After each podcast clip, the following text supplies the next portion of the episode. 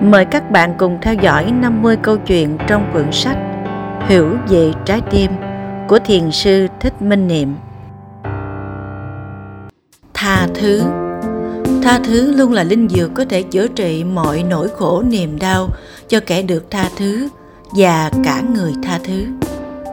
Chất liệu ân tình Trong nguyên tắc thương yêu, đòi hỏi một bên phải có khả năng thương yêu và một bên phải thật sự đáng yêu nếu bên kia đánh mất tính đáng yêu, tức là họ đã tự rút lui ra khỏi mong muốn được thương yêu, thì đương nhiên không thể đòi hỏi mức thương yêu của bên này phải cố định.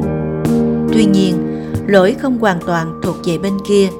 Nếu tình thương bên này đủ chân thành, mạnh mẽ và tỏa sáng, thì sẽ dịu dắt và nâng đỡ được đối tượng thương yêu của mình cùng bay lên một lượt vậy khi cả hai cố gắng đắp bồi, một bên cố gắng dương lên và một bên hết lòng nâng đỡ, thì tình cảm ấy sẽ không bao giờ bị gãy đổ. Ta biết rằng khuyết điểm lớn nhất của nền văn minh hiện đại là làm cho con người quá bận rộn. Ta không còn thời gian để nghỉ ngơi và tận hưởng những giá trị màu nhiệm xung quanh. Thì đừng nói chi đủ sức để nhìn lại chính mình và chuyển hóa những năng lượng tiêu cực lúc nào ta cũng căng thẳng, mệt mỏi và đầy lo lắng cho tương lai. Một khi năng lượng suy yếu thì ta rất khó làm chủ được suy nghĩ hay hành động của mình. Một lời nói không dễ thương hay cử chỉ vô tình làm nát lòng người khác là điều rất dễ xảy ra. Nếu chẳng may lúc ấy gặp phải những nghịch cảnh lớn lao khiến năng lượng suy giảm tới mức cạn kiệt thì những phiền não trong ta chắc chắn sẽ tràn lấp ra ngoài. Tham lam, sân hận, si mê là những năng lượng luôn trực sẵn trong tâm một khi ta mất khả năng quan sát, nuôi dưỡng lý trí và đánh mất liên hệ với sự sống. Lỗi lầm thường phát sinh từ ấy. Dĩ nhiên, không phải ai sống trong môi trường có quá nhiều năng lượng xấu thì cũng trở thành người xấu điều đó còn tùy thuộc vào sự thông minh và bản lĩnh của mỗi người. Nhưng một đứa bé lớn lên trong hoàn cảnh nghèo túng, gia đình ly tán, chưa bao giờ được đến trường, phải thường xuyên sinh hoạt với đám người lỗ mãn để nương tựa và tìm kế sinh nhai, thì khó mà mong đứa bé ấy luôn ngoan hiền hay thành thật. Một đứa bé khác lớn lên trong những điều kiện vật chất đầy đủ, nhưng cha mẹ lại bận lo làm giàu nên không có thời gian để gần gũi và thấu hiểu em. Thậm chí họ thường hay cãi giả và bày những điều gian trá trước mắt em, rồi họ bù đắp trách nhiệm dạy dỗ bằng cách đẩy em vào những ngôi trường danh tiếng hay chiều chuộng theo mọi đua đòi của em. Như thế làm sao em ý thức được tinh thần trách nhiệm hay biết nhường nhịn và tôn trọng mọi người? Khi hay tin một nam sinh mang dao vào trường hăm dọa giết thầy cô, hay một nữ sinh đã đánh bạn mình thê thảm rồi còn quay phim tung lên mạng, thì ai mà không phẫn nộ? Ta cho đó là hành vi vô đạo đức. Ta muốn những học sinh ấy phải bị trừng phạt một cách đích đáng. Nhưng nếu ta đổ hết trách nhiệm lên vai em, thì làm sao em gánh nổi? Em sẽ gục ngã và mất hết tương lai rồi ta cũng sẽ mất dần những đứa em tiếp nối ta đi về tương lai. Em là đứa trẻ dại khờ, luôn muốn trưởng thành nhanh chóng. Nhưng vì tâm lý chưa chuẩn bị nên đã bị sa ngã. Đúng ra, gia đình và nhà trường phải là một môi trường lý tưởng nhất để giúp em hiểu được mình và nuôi dưỡng lý tưởng sống. Nhưng cha mẹ chỉ luôn ao ước con mình ăn học thành tài. Nhà trường chỉ trông mong học sinh có học lực xuất sắc chứ đâu có kỳ vọng hay đầu tư vào phần đạo đức của em. Giáo dục không thể thành công khi chỉ nhờ vào sự nỗ lực cá nhân.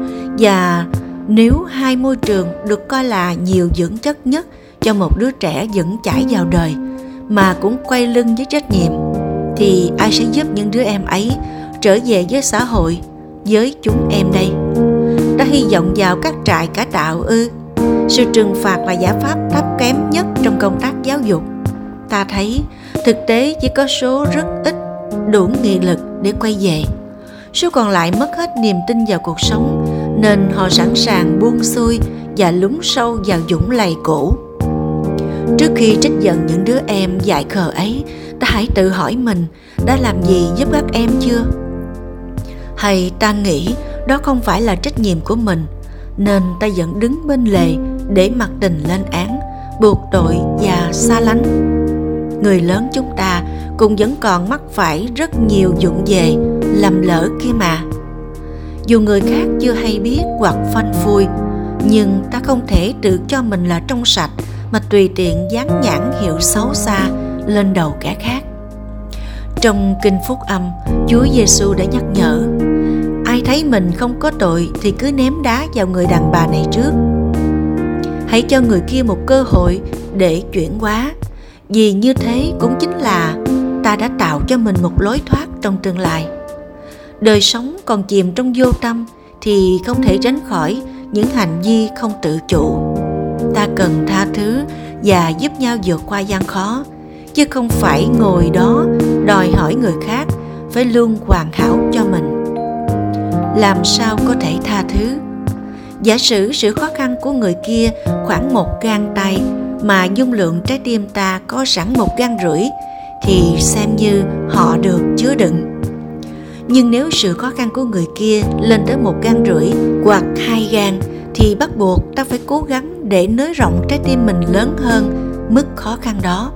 Lỡ như ta có cố hết sức rồi mà trái tim cũng chỉ giãn nở tới mức ngang bằng hoặc dưới mức khó khăn của người kia, thì sự nâng đỡ sẽ bất thành dù vậy, người kia vẫn cảm nhận được và ghi khắc sâu đậm ân tình của ta.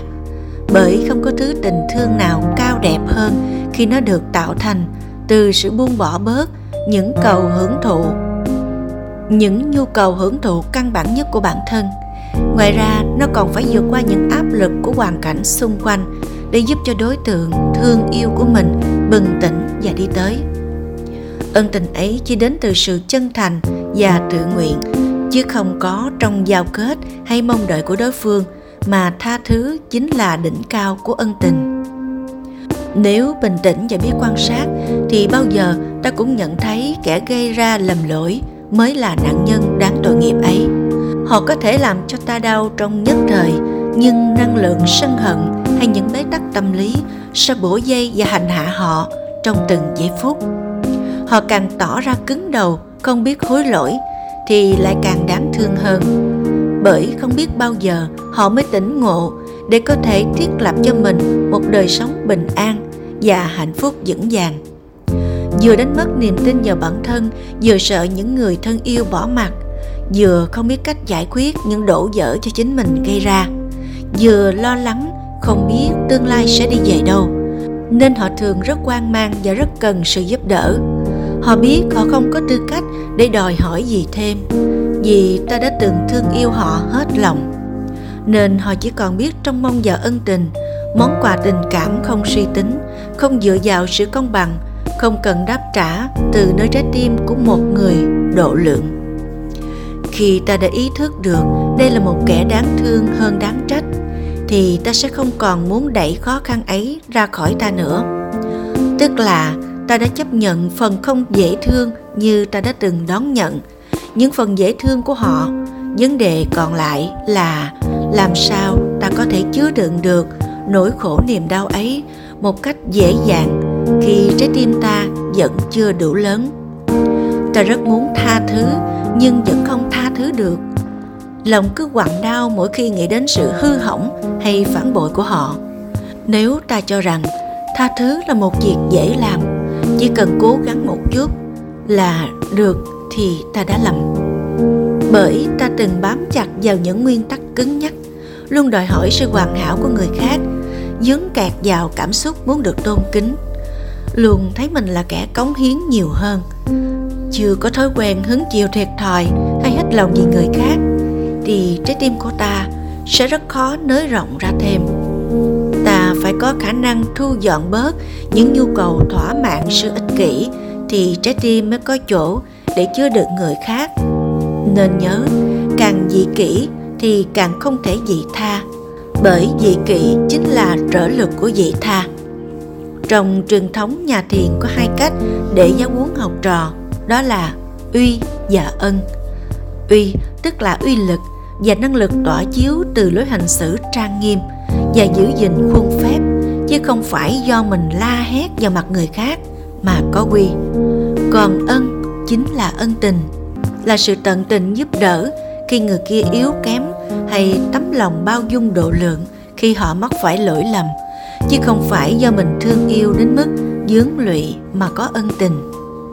Thật ra, cái uy cũng chính là cái ân, bởi cái uy kia giúp họ luôn tỉnh thức và cố gắng tiến bộ nên họ rất biết ơn.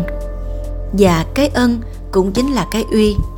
Vì cái ân kia giúp họ một cách hết lòng, không điều kiện, nên họ luôn thầm nể phục.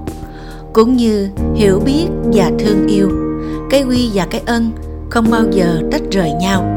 Dù có lúc một trong hai cái được thể hiện nhiều hơn.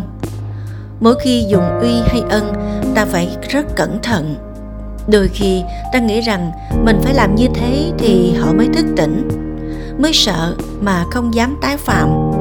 Nhưng tùy thật là trong thâm tâm ta đang rất tức giận và có ý muốn trừng phạt.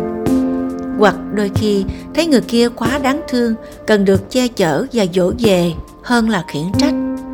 Nhưng thực chất là ta đang lo sợ người ấy ghét bỏ hay không còn quý mến mình nữa người kia đang mắc cạn và cần sự cứu giúp mà ta lại xen ké quyền lợi của mình vào, thì sự tha thứ ấy không còn mang tính chân thật nữa. Khi ta biết làm lỗi này quá lớn, trong nhất thời, không thể nào coi như nó chưa từng xảy ra. Ta nên cố nuốt nước mắt vào trong để cố gắng chấp nhận mà giúp người kia một con đường. Hoặc biết trái tim mình đang đau nhức, phải cần một thời gian nữa mới có thể chấp nhận và chuyển hóa thậm chí, ta phải đành thú thật cho họ biết, trái tim ta chỉ mở rộng tới mức ấy thôi.